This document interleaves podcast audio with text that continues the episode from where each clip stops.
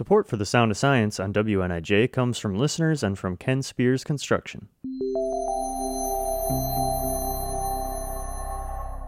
Welcome to the Sound of Science on WNIJ. I'm Gaylen from NIU Center for Black Studies.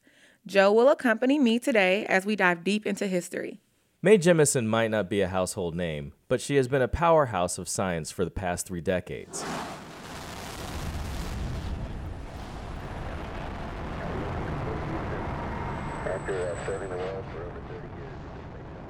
She was the first black female astronaut, inspired by Lieutenant Uhura from Star Trek and Sally Ride, the first American woman in space. Just her degrees in chemical engineering, Afro American studies, and medicine alone should inspire us.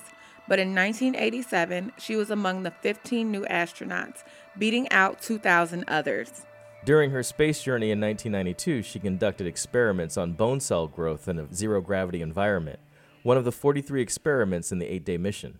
After her career in NASA, she founded a company to oversee the 100 year Starship project, the goal of which is to make our dreams of human space travel beyond the solar system possible. The idea of going to another solar system can lead to knowledge and technology that can improve lives on Earth. Mae Jemison was clearly a woman who wanted to change the world for the better, doing everything she could from teaching at colleges to helping teens progress their love for science. She once said, Never be limited by other people's limited imaginations.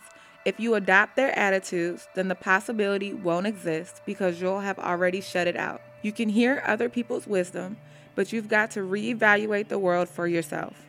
There is so much more to Mae Jemison than we can fit in here. Tune in next time as we explore more black scientists here on The Sound of Science on WNIJ, where you learn something new every day.